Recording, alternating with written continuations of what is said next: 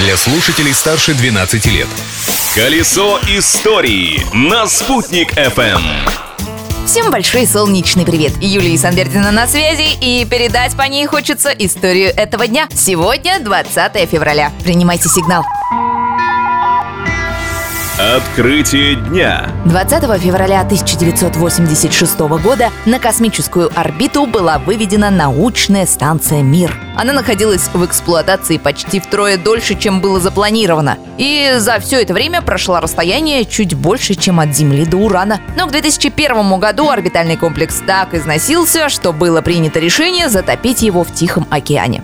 Все заранее рассчитали, поэтому жертв и разрушений мир на Земле не учинил, кроме одного инцидента. Один особенно впечатлительный тайванец настолько испугался спуска станции, что решил покончить жизнь самоубийством.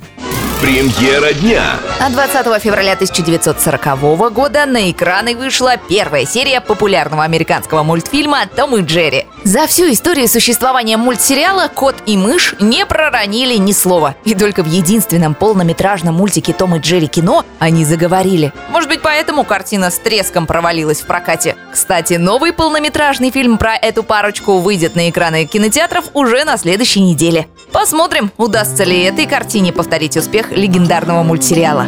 После многолетнего противостояния самых известных врагов Том и Джерри начнут все сначала. В большом городе.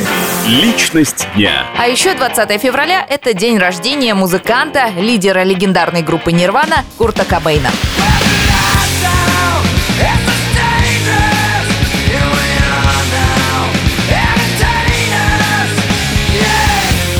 Интересный факт. Когда музыкант играл на гитаре, то пользовался левой рукой. Но если садился за барабаны, то становился правшой.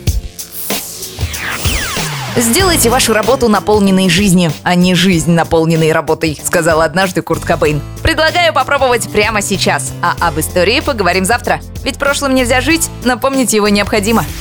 Колесо истории на «Спутник FM.